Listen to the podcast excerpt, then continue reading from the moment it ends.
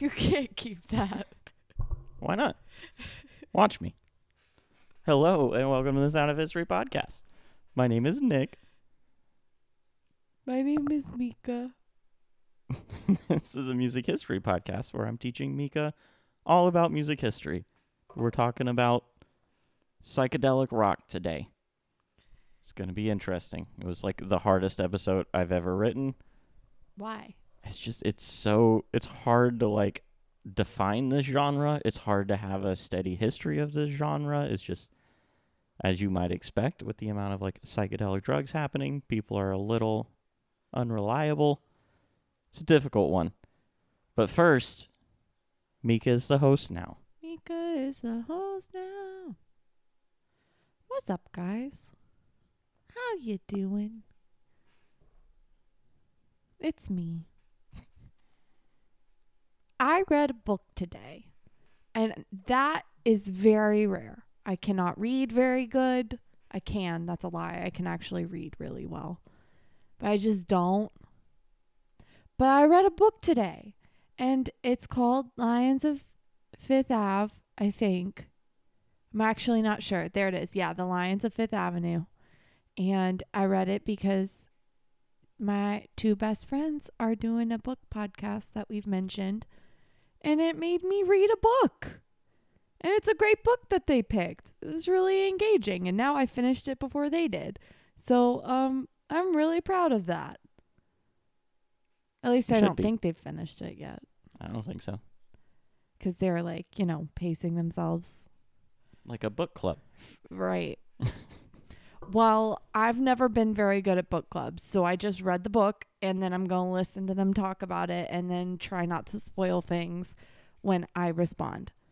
But yeah, it's great. It's really, really cool. I'm glad that I read a book. Thank you, friends. Is that all? Um, yeah. Okay. Mika no longer the host now? Miko no longer the host now. All right. Well, it's it's good to have Mika back. We had Jacob on our last episode that we put out. Yeah, it was awesome. It's a new Sound of Conspiracies thing that we're trying. We're hoping to record another one this week, Oh, maybe. fun. So, Well, I work on Wednesday and Thursday and Friday. okay. So hopefully we'll have another Sound of Conspiracies episode coming soon. Follow us on Twitter so you can know when that's dropping. Listen to the other one if you haven't. I think it's a ton of fun. I like it. it's pretty wild. Yeah. it made me really excited. It was just cool. I was like, this is really hilarious and, and weird. Jacob's why- great. Jacob's a fun co-host. So, I mean, he's no you, but That's a good thing, probably. Ooh, my nail popped off. Good. All right. So, I'm assuming you have no idea what we've been talking about recently. No. Mm-mm. I mean, I barely even remember, honestly. Uh, we were talking about like uh, Aretha Franklin, I think was our last one. Really? I haven't recorded with you in that long? No, I don't think so. Holy cow. Because we did funk and then James Brown, and then I think we did an Aretha Franklin one. And now we're kind of switching gears from that into a little bit more like rock music because we were kind of going the R&B, funk, soul I route. and. So we're going back. We've talked in the past.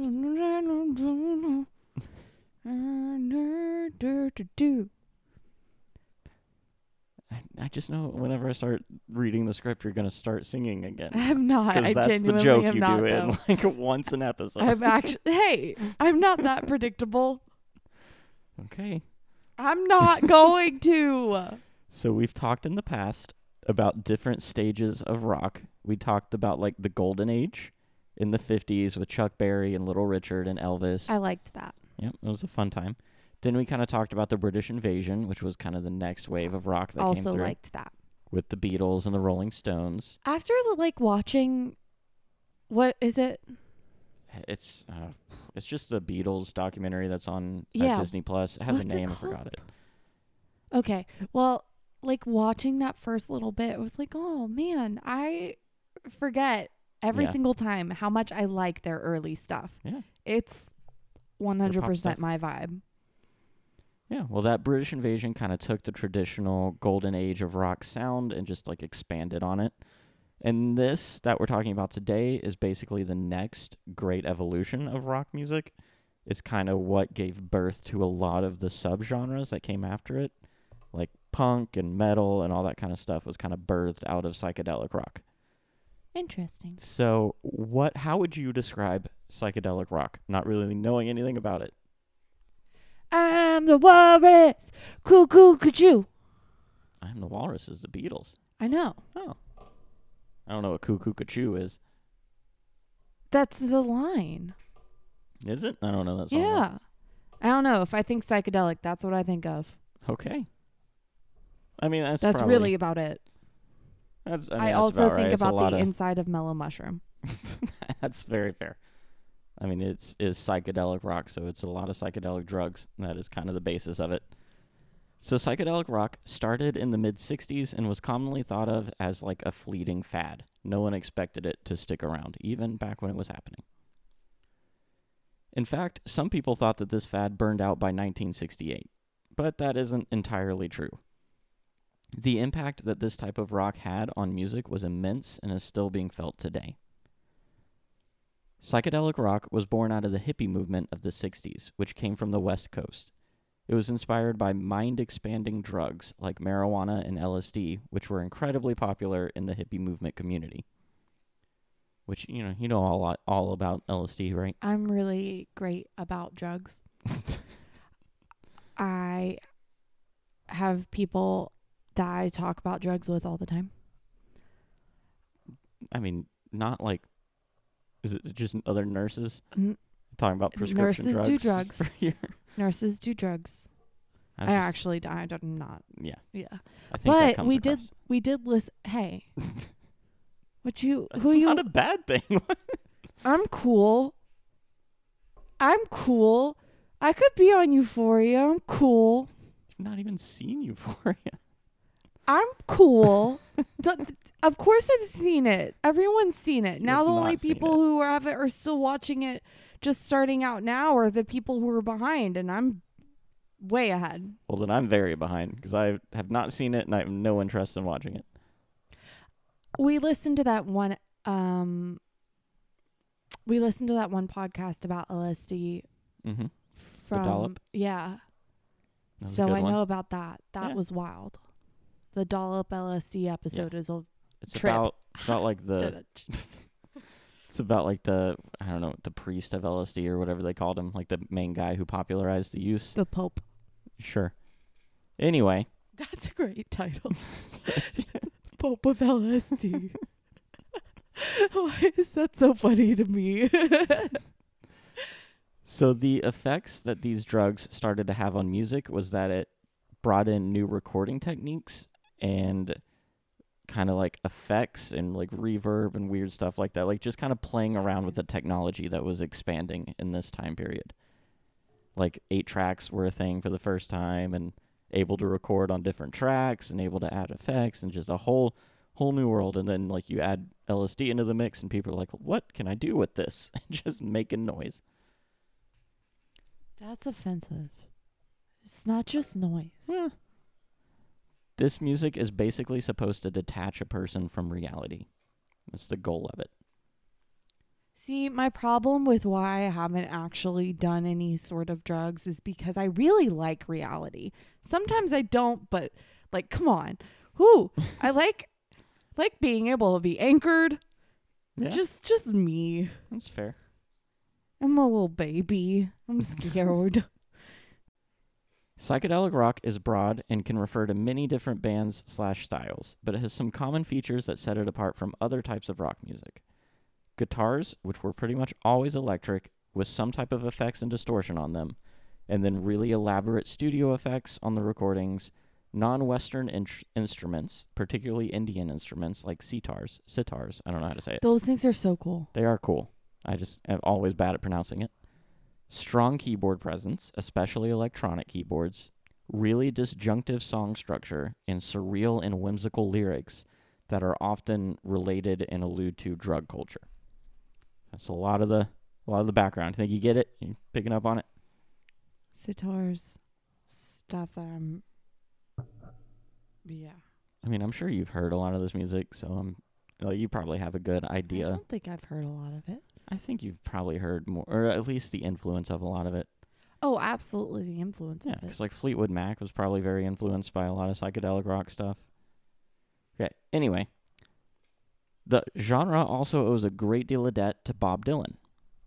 Bob Dylan basically carried the folk revival that spread across college campuses in the mid to late 60s. Through honest lyrics that weren't afraid to react and comment on social on societal changes, See, that's that's my shit right there. yeah.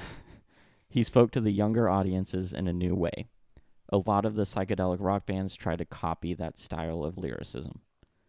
It's just like in that in that time period there was a lot of social unrest, a lot of anger, a lot of changes, a lot of revolutions happening and Bob Dylan wasn't afraid to tackle that in his music.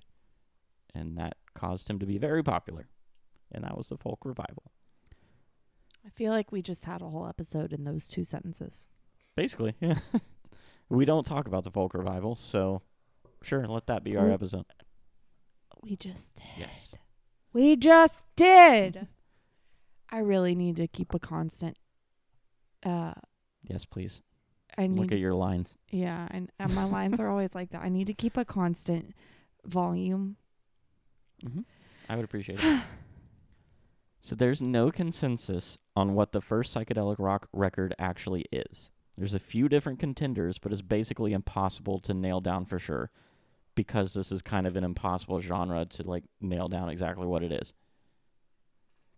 Different artists were experimenting with different elements out of the list that we just talked about, but no one really put it all together into like one song or one recording.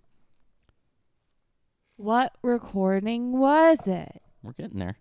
The first psychedelic rockers were the British invasion bands and the folk bands who were trying to broaden their sound. Yeah. See, British invasion, broadening their sound. I'm right on the money. See, I would I don't know if we talk about this later, but I think the Beatles were just kind of responding to psychedelic rock that was happening. I don't think they created it. That's fair. Some people would argue against that, but I think they just saw that music happening and they were like, that's cool. And they started to do that too. I'm sure they also disseminated it. yeah, I mean, they were largely responsible for it getting popular, but yeah. I don't think they created it.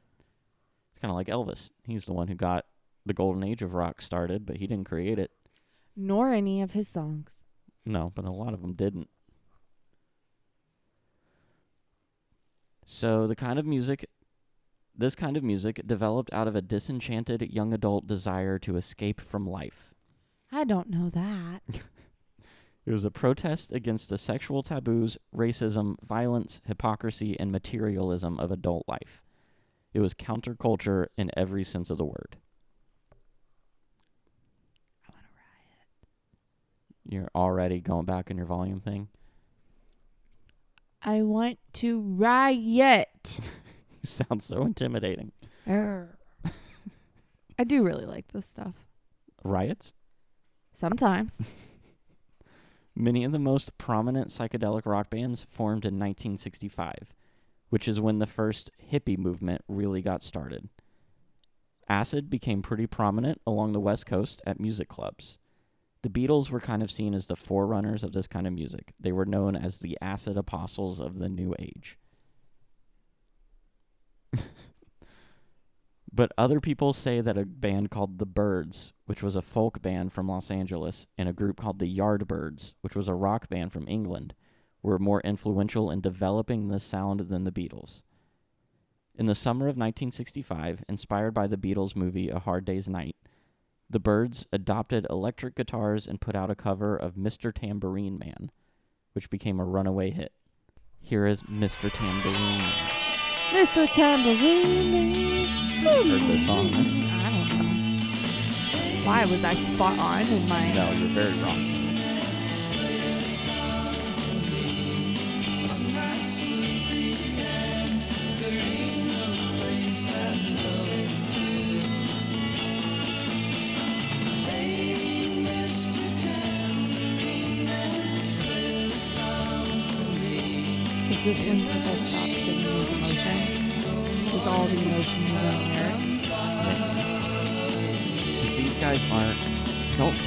Considered psychedelic rock.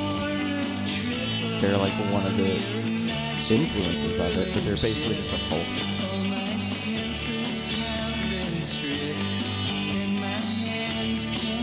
they all look like they belong on stage. But if like they got zapped with a year older.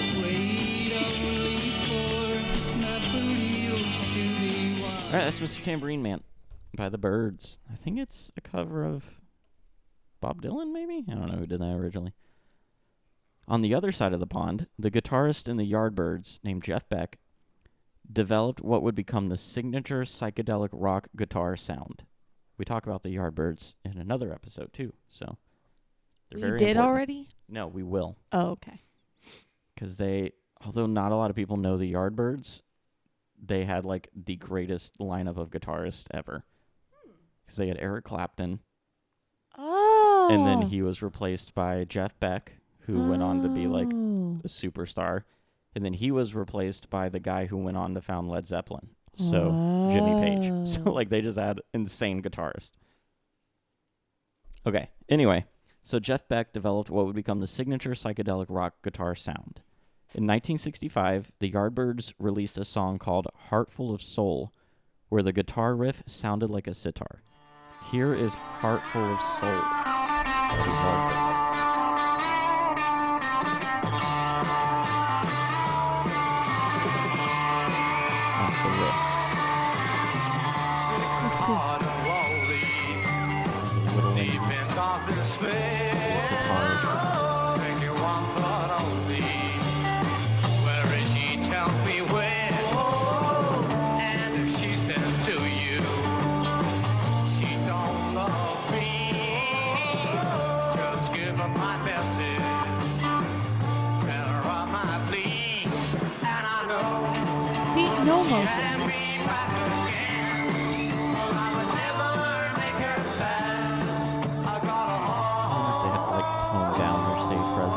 through television.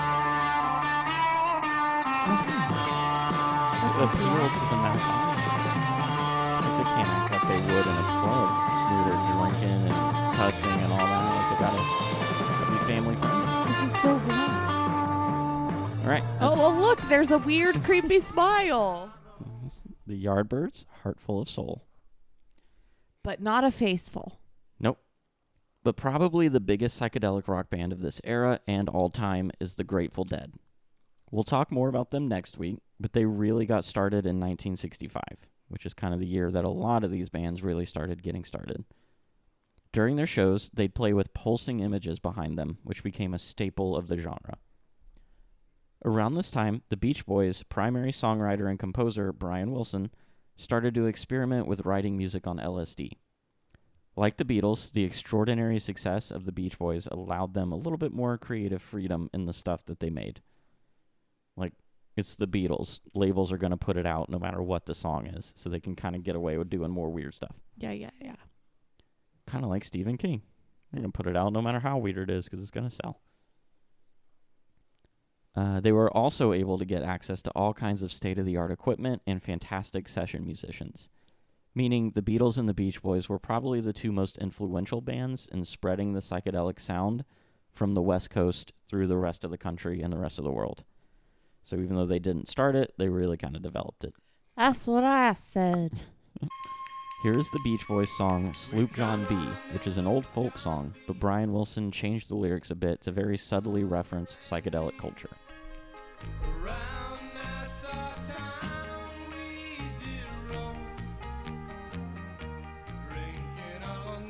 We got some acting in this one.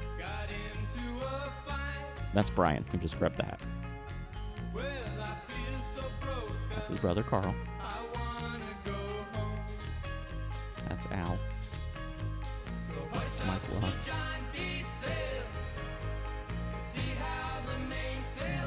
Brian?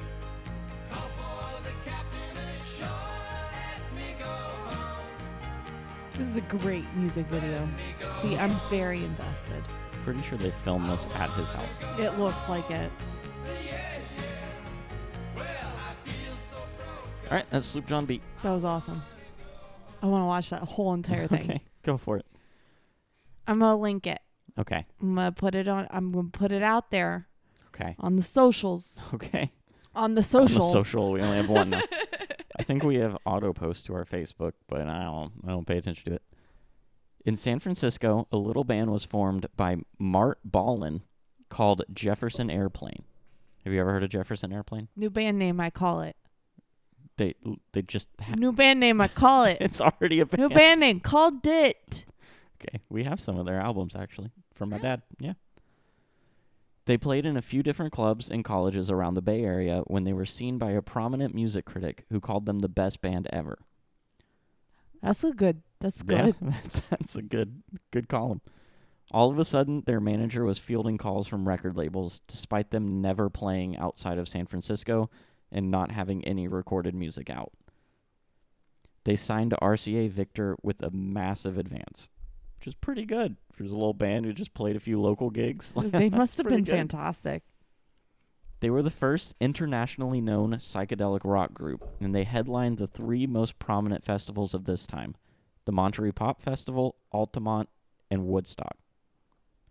In 1967, they released an album called Surrealistic Pillow, which became arguably the most influential album of this kind of like Summer of Love era. It peaked at number three on the Billboard album charts, which shows how mainstream that psychedelic rock had started to become. However, the more popular songs from the album actually came from a band called The Great Society. Were they stealing it? No, not not not really. Before the release of this album, si- the singer Grace Slick left The Great Society to join Jefferson Airplane. She took songs with her, and two of them became the top singles from this album. So it might have been songs she had written for The Great Society, and then when she left, she just took them with them, with her. But they were mad. Yeah, probably. Here is one song from that album that is listed in the Rolling Stones 100 Greatest Songs of All Time. I don't know what number, but it's in there somewhere. It's called Somebody to Love, and it's one of the ones that Grace Slick brought with her. So you can see if the Great Society mix, missed out. Anybody Celui qui find me? That's what's about to happen, right? When the truth is found to be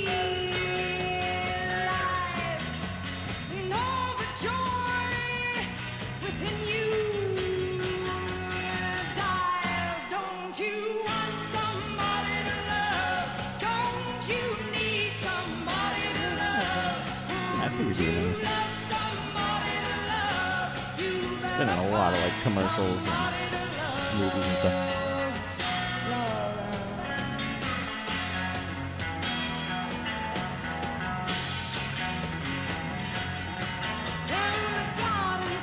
All right, that's Somebody to Love by Jefferson Airplane. It just looks it.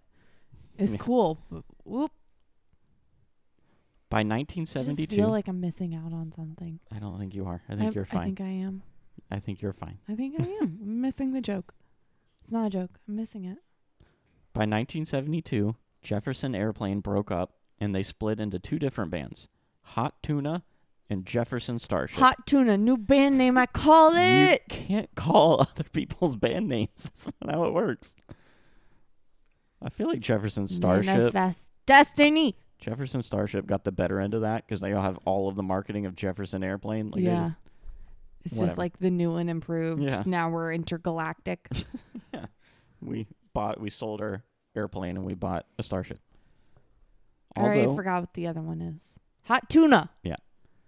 That's like that's your band name. that's it is. You called it. and it's um named after John Krasinski. yeah. Although San Francisco gets most of the credit for launching psychedelic rock, other cities across the U.S. also had their fair share of important bands. I mean, mostly along the West Coast, but still. In Los Angeles in 1965, Jim Morrison and Ray Manzarek met on Venice Beach. They recognized each other from UCLA. What? Nothing. Okay, you just looked at me as if you wanted to say something. No, my jaw just felt weird. Oh, okay. Yeah. Jim started talking about how he recently began writing songs. He let her, As writers do. yeah, Yeah, man, I don't know. I'm just, you know, I'm just playing around. I'm just writing Yeah. some stuff. It's actually pretty groundbreaking. I'm going to be be pretty big, you know, but I don't know. That's not that much. What you up to? You doing anything fun? no, Oh man. Well, you know, it's cool. I just I just couldn't sit behind a desk, you know. I just had to do something something different. He definitely did something different. That's that's the conversation. yeah. So Jim Morrison Live reenactment. later Jim Morrison talked about those early songs that he wrote and he said quote those first 5 or 6 songs I We're wrote really pretentious. I was just taking notes at a fantastic rock concert that was going on inside my head. And once I'd written the songs, I had to sing them. End quote. So I was right. He's just singing to himself and had to write them. That's generally how writing a song goes, I Yeah. would imagine. So, with Ray's encouragement after hearing about the songs, uh, Jim started to sing the opening lines of one of the songs, and apparently it just blew Ray away with how good it was. Literally. this, is this is exactly what I pictured in my head. Yeah, man. I don't know. This is really good. Mm, uh-huh. Wow, man. Yeah, that's that's really awesome. I know. You want to hear the rest of it? So, Ray was already in a band with his two brothers, and they found a drummer from a band called the Psychedelic Rangers. So, with those four and Jim Morrison, they combined a background in music from jazz, blues, rock, and folk. That's pretty fun. Yeah, we just mixed all that together. The group took their name from an oh man, I always mispronounce this guy's Aldous Huxley. Always mispronounce his first name, but he was like a super important figure in the world of like psychedelic rock and humanism. But you know, whatever. Book. It was one of his books called The Doors of Perception, and they recorded a six-song demo under the name The Doors. You heard of The Doors? I've heard of Three Doors Down. Not quite the same. Almost. For a few months, they played a residency at a super rundown LA club that filled the band, particularly Jim Morrison, with confidence in their ability to play live. They eventually upgraded to a larger venue and were noticed by Elektra Records president. They signed a record deal and got fired from their new venue when Jim Morrison went on an expletive and profanity ridden retelling of Oedipus Rex during one of their shows.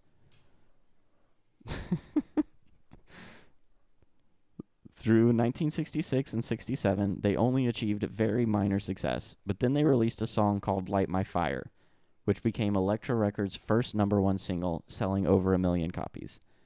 When they played the song on the Ed Sullivan show, they were told to take out the word higher, and they agreed.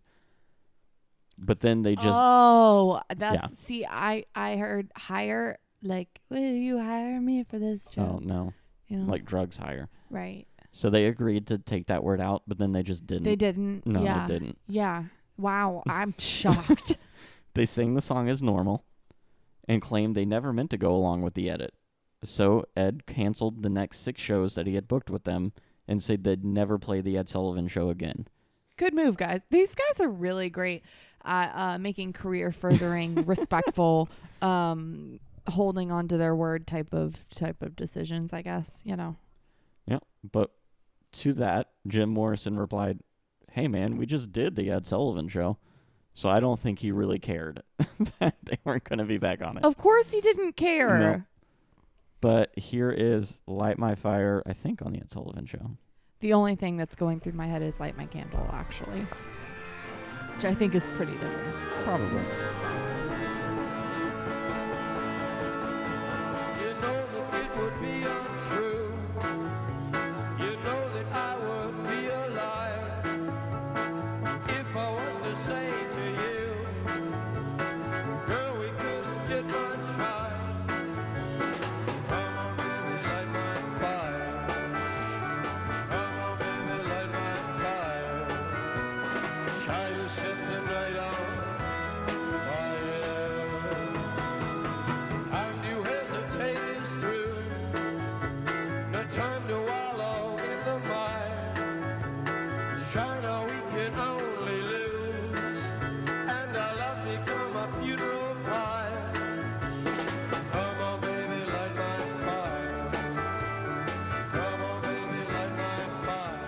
All right, that's not my fire by the doors. Cool melody. Yeah, he's got a pretty good voice.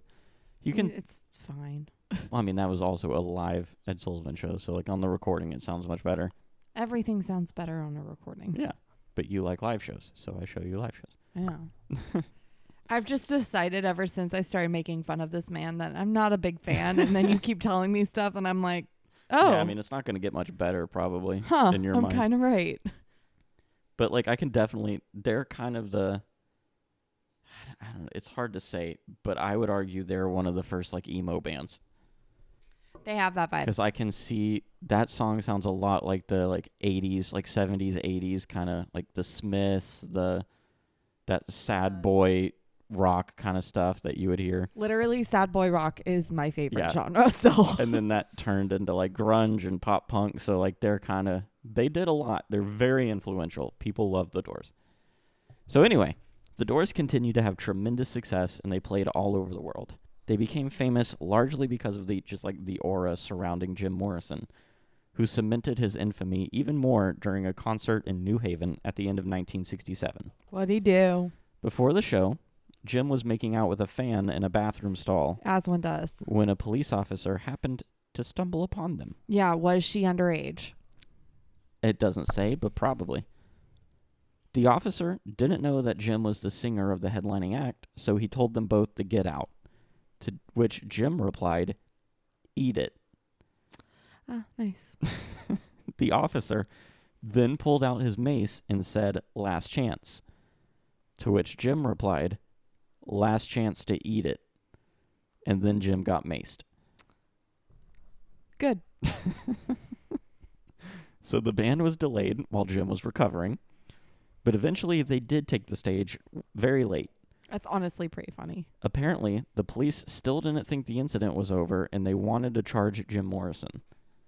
In the middle of the set, Jim started to improvise a song on the spot about little men in blue. Honestly, It was an obscene song about what happened backstage, and it was taunting the police who were at this point surrounding the stage. sweet. Jesus.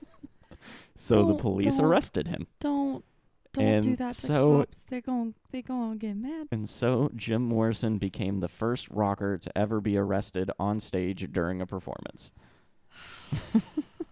the charges were dropped a few weeks later, but the legend never died. Cops can't take a joke. No. Especially like with these little obnoxious rocker kids that they don't understand. 1967 to 1969 was kind of like the peak of the Doors, coinciding with the peak era of psychedelic rock. But after 1969, they started to decline. They tried to stick to their original sound, but also added brass and string instruments for the first time, which led to people saying that they were experimenting with their sound. But they kind of weren't. They were kind of just doing the same thing with more instruments. That changes your sound. Yeah. Critics and audiences didn't like it. Jim Morrison also kept getting into trouble, as you would expect, and delved deeper and deeper into drug and alcohol abuse, also as you would expect. In 1971, Jim Morrison was living with his girlfriend in Paris while his band worked on the music for a new album. He was supposed to join them later and do his part. While in Paris, he lost a lot of weight and shaved his beard. He described going on long walks alone through the city. On July 3, 1971, Jim Morrison was found dead in the bathtub. The official account says that he died of a heart failure, but no autopsy was ever performed. Several witnesses say he died of a heroin overdose. Yeah. His death came a couple of years after Brian Jones of the Rolling Stones and within months of both Jimi Hendrix and Janis Joplin dying. Ooh. All of them died at the age of 27. And that kind of put a little bit more sinister spin on the like psychedelic free love kind of thing because it's now like killing the superstars of it. Yikes. Of course, there have been many conspiracy theories and claims that Jim Morrison actually didn't die. Considering the type of avant garde performances that Jim loved in his later years, it makes sense that people thought this was some kind of like elaborate art piece. There's no way that this dude would ever willingly step away from the spotlight. No, but like that, I think initially people thought he might It was like a joke. he might for like six months as kind of like an art piece to see what would happen, and then he was going to reemerge, and then when he did, as people were starting to be like, uh, yeah, because there's one. I generally believe when celebrities die, they they actually died, and all of the ones that are like they didn't actually die, they just wanted to get out of the spotlight. I think those are all not true, except for one.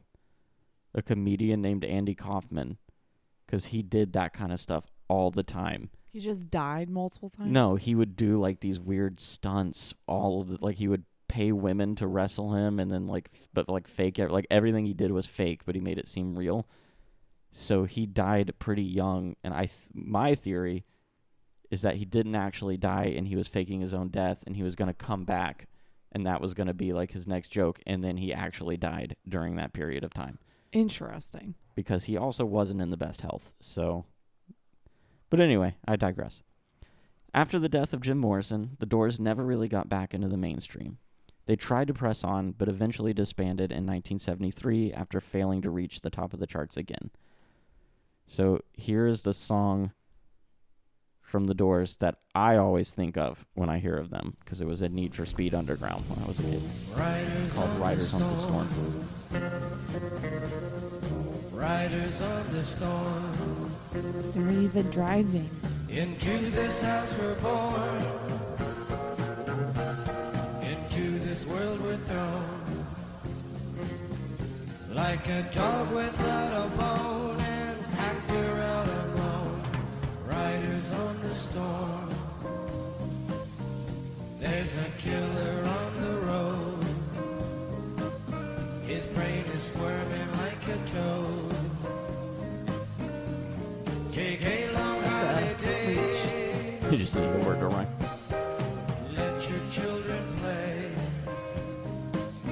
That's on the Storm.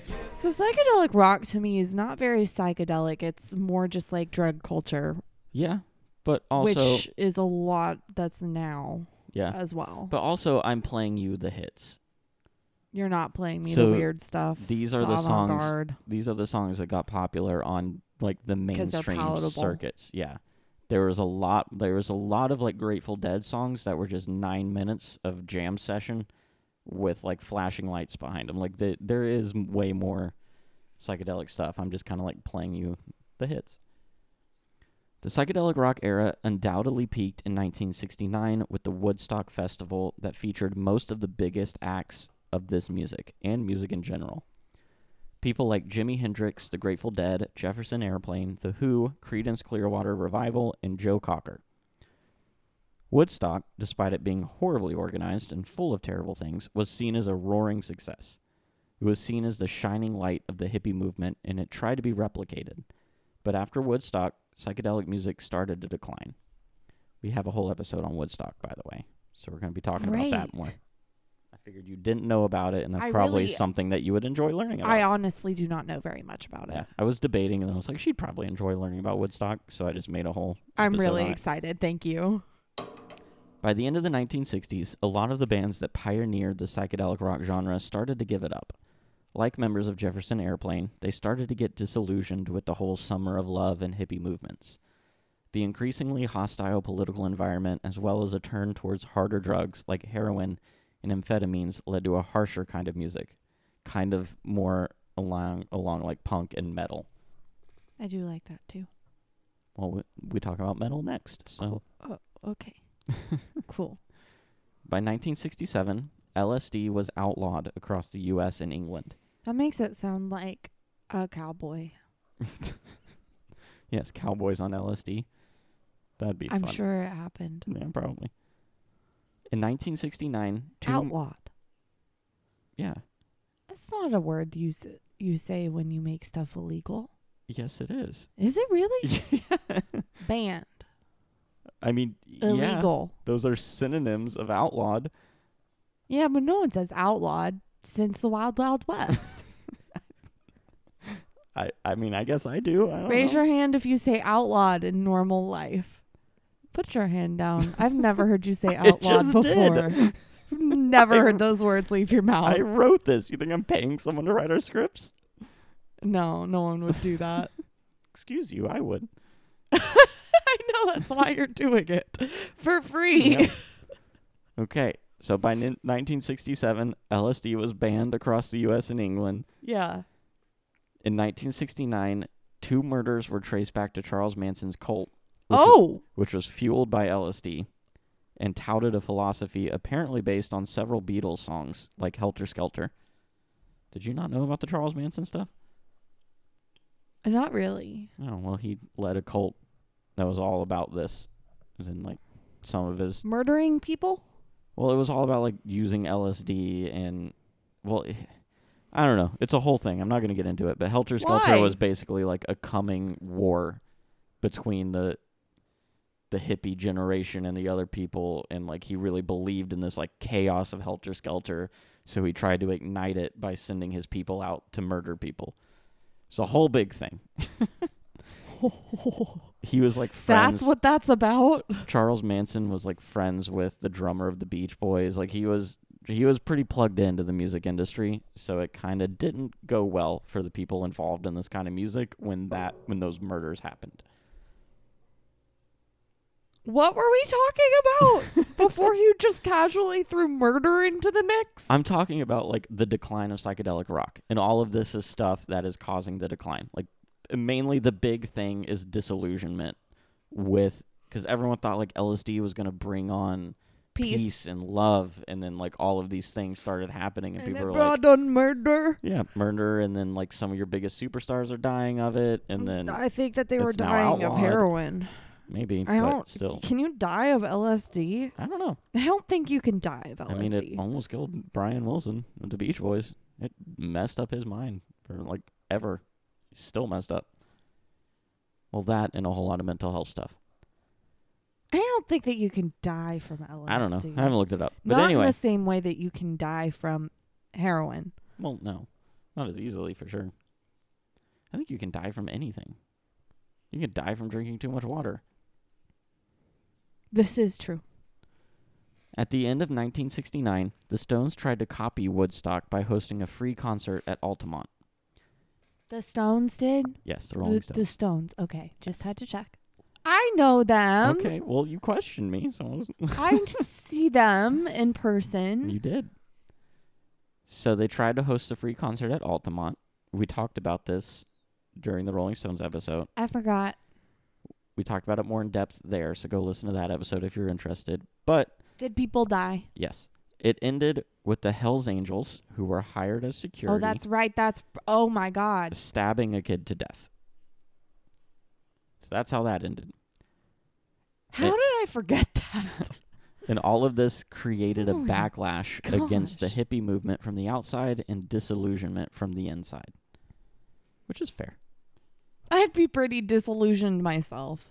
So, after the death of some of the founding members of this type of music, like Brian Jones of the Rolling Stones, Jimi Hendrix, Jim Morrison, and Janis Joplin, who became known as acid casualties, those bands started to change their sound.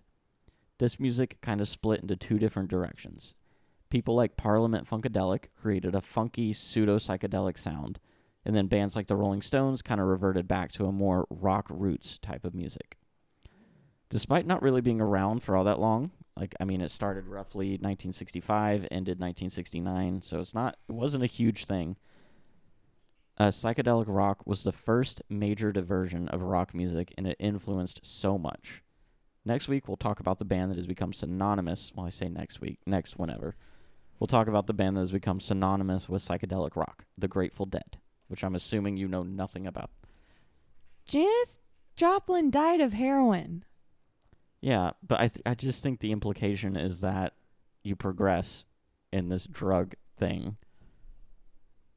Okay. Like I know that's not true necessarily, but the idea is that I just think it was a very like open take all of the drugs that you possibly can type mindset. And then that obviously can lead to heroin overdose. And then Brian Jones might have potentially been even murdered, so he might not have been killed by drugs, but still, like their their lifestyle led to them dying, which wasn't supposed to happen. All right, well that's psychedelic rock. You got any anything to add to that?